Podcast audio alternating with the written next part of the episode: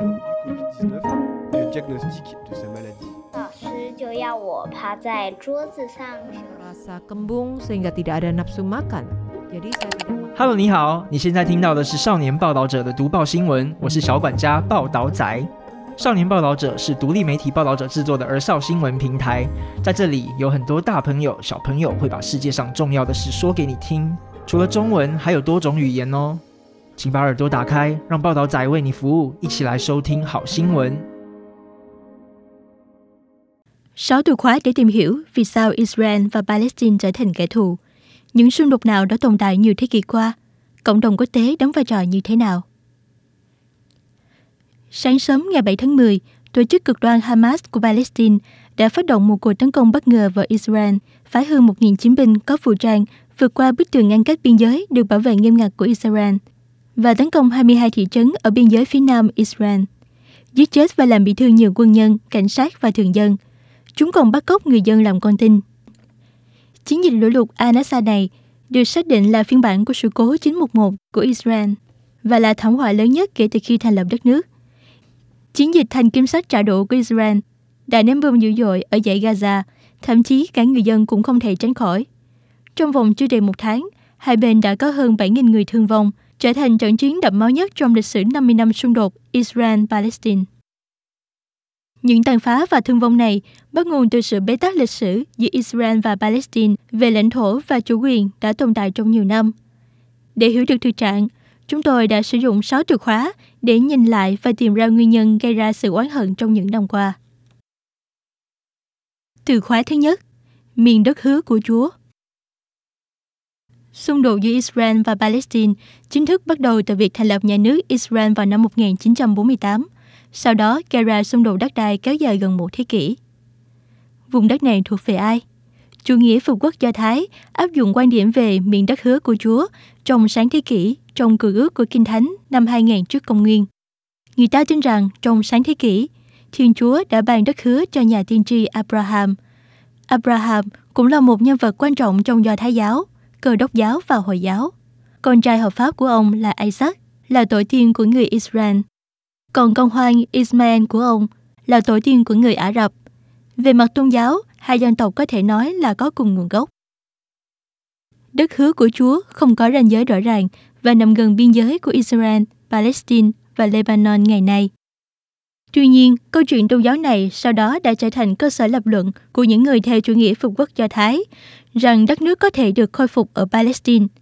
Nhưng tuyên bố của tôn giáo này cho đến nay vẫn còn gây nhiều tranh cãi. Người Do Thái bị đế quốc La Mã đàn áp vào khoảng năm 70 sau Công nguyên và trở thành một quốc gia không có đất nước, bị phân tán khắp thế giới trong 2.000 năm. Và đến sau Thế chiến thứ hai, nhà nước Israel mới được thành lập ở Palestine. Từ đó bắt đầu hơn nửa thế kỷ xung đột giữa người Do Thái và người Palestine. Các học giả nghiên cứu về xung đột quốc tế giữa Israel và Palestine hiện nay thường tin rằng để thế giới hiểu được cuộc xung đột đang diễn ra giữa Israel và Palestine trong thế kỷ qua, họ nên vượt qua khuôn khổ đảng phái, chủng tộc và tôn giáo, đồng thời xem xét tác động của nó cũng như những tổn hại về nhân quyền và nhân loại do những vụ việc đẫm máu gây ra. Từ khóa thứ hai, tuyên bố Balfour. Người Do Thái, những người đã sống rải rác khắp thế giới 2.000 năm, lần đầu tiên hy vọng thành lập một quốc gia với tuyên bố Balfour của đế quốc Anh vào năm 1917. Tuyên bố này chỉ có 3 con ngắn gọn, nhưng lại là văn kiện quan trọng cho việc thành lập nhà nước Israel trong tương lai. Nội dung của tuyên bố là ủng hộ những người theo chủ nghĩa phục quốc Do Thái trong việc thành lập nhà nước dân tộc của riêng họ ở Palestine, với điều kiện quyền lợi của các nhóm dân tộc địa phương hiện có không bị tổn hại. Khi đó, Palestine vẫn còn là lãnh thổ của đế quốc Ottoman. Người Do Thái là dân tộc thiểu số ở đó, chỉ chiếm khoảng 6%, còn lại 94% là người Palestine. Vùng đất được đế quốc Anh ủy thác sau Thế chiến thứ nhất. Tuyên bố này đã mang lại cho những người theo chủ nghĩa phục quốc Do Thái vào thời điểm đó niềm hy vọng lớn lao về việc trở thành một quốc gia. Chủ nghĩa phục quốc Do Thái là một phong trào dân tộc bắt đầu từ châu Âu vào thế kỷ 19. Vào thời điểm đó, ở châu Âu đang có không khí bài trừ người Do Thái mạnh mẽ. Người Do Thái bị phân biệt đối xử và đàn áp. Vì vậy, phong trào này mong muốn người Do Thái có thể trở về miền đất hứa mà Chúa đã ban tặng trong Cựu ước và thành lập một quốc gia. Sau tuyên bố Balfour, một số người Do Thái quay trở lại Palestine sinh sống theo từng đợt, trở thành cơ sở cho việc thành lập nhà nước Israel sau này. Từ khóa thứ 3, Nghị quyết 181 của Đại hội Liên Hợp Quốc. Sau Thế chiến thứ 2, một số nước lớn ở châu Âu và Mỹ đã đồng cảm với những người Do Thái bị lưu đày nhiều năm và 6 triệu người bị Đức Quốc xã tàn sát. Vào năm 1947, Nghị quyết 181 của Đại hội Liên Hợp Quốc ra đời. Nghị quyết này, còn được gọi là Nghị quyết phân vùng Palestine, đã thành lập một nhà nước Do Thái và một nhà nước Ả Rập ở Palestine. Vậy là Israel chính thức được thành lập như một nhà nước vào ngày 14 tháng 5 năm 1948. Tuy nhiên, nghị quyết này đã gây ra sự bất bình tột độ trong người Palestine và các nước Ả Rập xung quanh. Họ đã chỉ định ngày sau khi thành lập nhà nước Israel 15 tháng 5 là ngày đau khổ của dân tộc.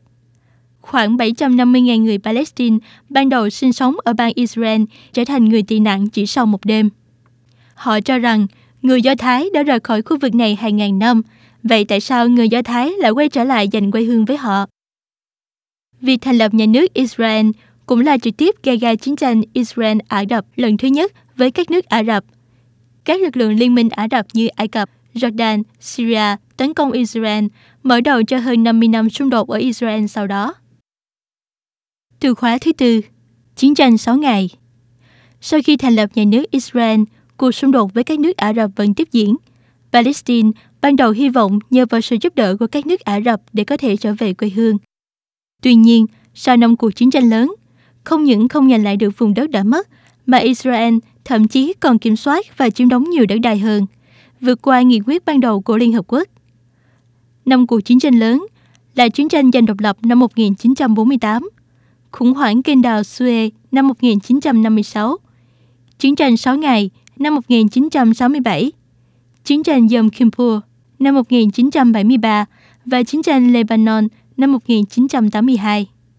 Trong số đó, Israel đã chiếm đóng miền đông Jerusalem, bờ Tây và dãy Gaza, nơi ban đầu được giao cho Palestine trong chiến tranh 6 ngày, và đã kiểm soát chúng trong một thời gian dài, khiến nhiều người Palestine phải chạy trốn. Sau đó, Hội đồng Bảo an Liên Hợp Quốc đã thông qua nghị quyết 242, yêu cầu Israel rút khỏi các vùng lãnh thổ bị chiếm đóng.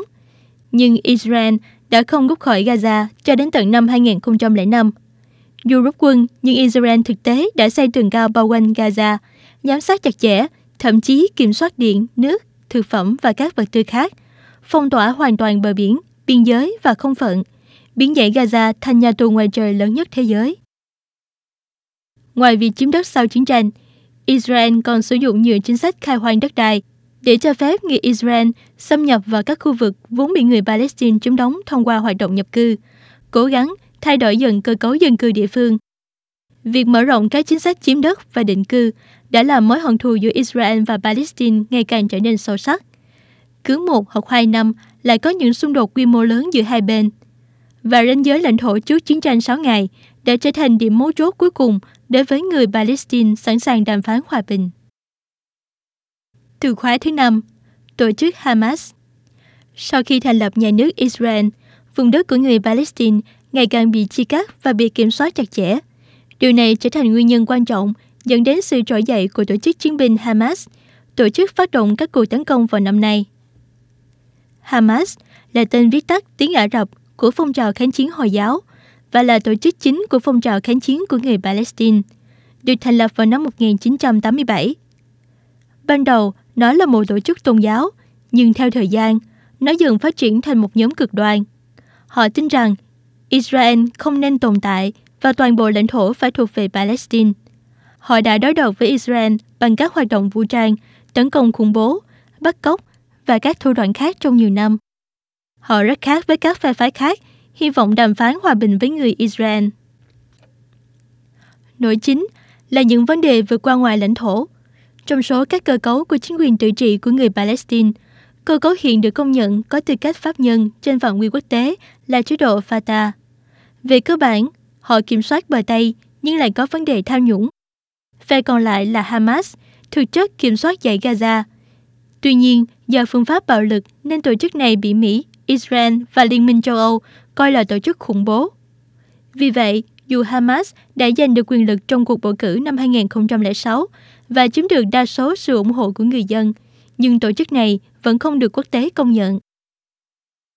Hamas vốn nhận được sự ủng hộ của công chúng, nhưng lại từ chối đàm phán hòa bình với người Israel, trong khi chế độ Fatah sẵn sàng đàm phán với người Israel và được quốc tế công nhận, nhưng lại không có đủ sự ủng hộ từ công chúng như Hamas. Vậy ai mới là người có đủ tư cách để giải quyết được vấn đề của quốc gia? Đây cũng là vấn đề nan giải trong nội bộ của Palestine. Từ khóa thứ 6, sự hòa giải Israel và Ả Rập Saudi. Các chuyên gia có hay phân tích, giải thích tại sao xung đột Israel và Palestine lại phải đối mặt với cuộc tấn công dữ dội nhất trong 50 năm vào thời điểm này. Trong những năm gần đây, với sự thúc đẩy tích cực của Mỹ, Israel đã liên tiếp thiết lập quan hệ bình thường với các nước Ả Rập như các tiểu vương quốc Ả Rập Thống Nhất và Bahrain. Hiệp định Abraham được ký kết vào năm 2020 có ý nghĩa rất lớn vì Abraham là nguồn gốc chung của Do Thái giáo và Hồi giáo, mang ý nghĩa mạnh mẽ về sự hòa giải.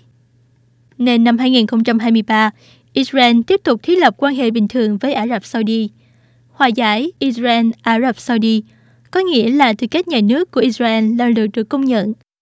Đặc biệt, Ả Rập Saudi với tư cách là nơi khai sinh ra đạo hồi, cũng có thể cho phép các quốc gia khác làm theo, khiến việc thu hồi đất đai của người Palestine trở thành vấn đề khó khăn hơn và khơi dậy cảm giác khủng hoảng của Hamas. Ngoài ra, năm 2023 còn đánh dấu kỷ niệm 50 năm chiến tranh Yom Kippur vào năm 1973, hay còn gọi là chiến tranh tháng 10. Chiến tranh Yom Kippur là trận chiến quan trọng để các nước Ả Rập cố gắng chiếm lại các vùng lãnh thổ bị Israel chiếm đóng. Lần này, chiến dịch lũ lụt Al-Aqsa được chọn để tấn công vào tháng 10. Điều này cũng mang ý nghĩa biểu tượng như cuộc chiến tranh tháng 10. Làm sao để giải quyết xung đột giữa Israel và Palestine? Trên thực tế, trong những năm xung đột giữa Israel và Palestine đã có những cơ hội ngắn ngủi cho hòa bình. Vào năm 1987, áp lực tích lũy qua nhiều năm của người Palestine nổ ra và phát động phong trào Intifada đầu tiên. Từ Intifada có nghĩa là vứt bỏ trong tiếng Ả Rập. Họ hy vọng rằng Palestine có thể thoát khỏi áp bức của Israel. Phong trào của họ là những cuộc biểu tình không bạo lực quy mô lớn. Tuy nhiên, những hành động của họ luôn kéo theo xung đột bạo lực. Cuộc nổi dậy với quy mô lớn lần đầu tiên kéo dài vài năm. Sau đó, với sự hỗ trợ của nhiều nước, Israel và Palestine cố gắng đàm phán hòa bình và chấm dứt xung đột. Đến năm 1993, họ đã ký Hiệp định Oslo. Trong thỏa thuận, Israel hứa sẽ dần dần trả lại quyền tài phán hành chính ở bờ Tây và Gaza cho chính quyền tự trị Palestine mới thành lập và rút khỏi các khu vực này. Tổ chức Giải phóng Palestine phải công nhận Israel là một quốc gia và cùng tồn tại hòa bình. Hiệp định Oslo ban đầu hy vọng sẽ từng bước biến kế hoạch phân chia hai nước thành hiện thực trong vòng 5 năm, nhưng nó luôn thất bại. Ngoài việc Hamas không chấp nhận sự tồn tại của Israel với tư cách là một nhà nước, biên giới cuối cùng của hai bên, việc xử lý người tị nạn, các khu định cư và tình trạng của Jerusalem đều là những trở ngại cho sự trì trệ của tiến trình hòa bình. Sau đó, tiến trình hòa bình bị trì hoãn do sự cố chuyến thăm của Sharon tới nhà thờ Hồi giáo Al-Aqsa. Vào năm 2000, ông Ariel Sharon, chính trị gia Israel, đưa lực lượng cảnh sát đến thăm nhà thờ Hồi giáo Al-Aqsa, thánh địa Hồi giáo ở đông Jerusalem, bị coi là hành động khiêu khích, thậm chí còn châm ngòi cho cuộc nổi dậy lần thứ hai. Các cuộc đàm phán hòa bình gần như đã kết thúc, vòng xoáy bạo lực và trả thù vẫn tiếp tục cho đến ngày nay. Ngoài ra, 1/3 lượng dầu thô của thế giới được sản xuất ở Trung Đông. Mặc dù Israel và Palestine không sản xuất dầu, nhưng nếu xung đột của họ gây ra chiến tranh khu vực, nó sẽ ảnh hưởng đến việc vận chuyển dầu qua eo biển Hormuz, một tuyến đường thủy quan trọng ở Trung Đông. Vì vậy, trong nhiều năm, nhiều quốc gia đã nghĩ đến việc hòa giải, bởi dù là xung đột Israel-Ả Rập, Israel-Palestine hay Israel-Hamas đều ảnh hưởng đến giá dầu và khí đốt tự nhiên cùng với nền kinh tế toàn cầu. Đồng thời, các xung đột sắc tộc hiện có ở các nước châu Âu thỉnh thoảng cũng bị kích động bởi các sự cố xung đột, không khí trong xã hội ngày càng trở nên căng thẳng. Kể từ khi xảy ra xung đột, cả hai bên đã có vô số người thương vong. Đặc biệt lần này, dù là vụ phóng tên lửa bừa bãi của Hamas hay các cuộc công kích trả đũa của Israel, người dân đều không thoát khỏi thương vong. Vi phạm quy chế Rome về tòa án hình sự quốc tế nơi xét xử tội ác chiến tranh. Tòa án hình sự quốc tế được thành lập vào năm 2002 theo quy chế Rome, chuyên xét xử những người bị kết án về tội ác chiến tranh, diệt chủng và tội ác chống lại loài người. Tuy nhiên, trong tình hình phức tạp, Israel không phải là thành viên của quy chế và Palestine chỉ là một thực thể chính trị chứ không phải là một quốc gia, nên sự can thiệp của nhiều luật pháp quốc tế còn hạn chế. Mặc dù Mỹ công nhận quyền tự vệ của Israel, nhưng họ chỉ có thể kêu gọi Israel tuân thủ luật chiến tranh, ưu tiên giải cứu con tin và cung cấp vật tư, đồng thời không nên dùng đến các cuộc tấn công trả đũa. Để giảm bớt xung đột và đưa quan hệ ở Trung Đông tiến tới hòa bình, quốc tế cho rằng bước quan trọng nhất là hai bên có thể ngồi lại và đàm phán.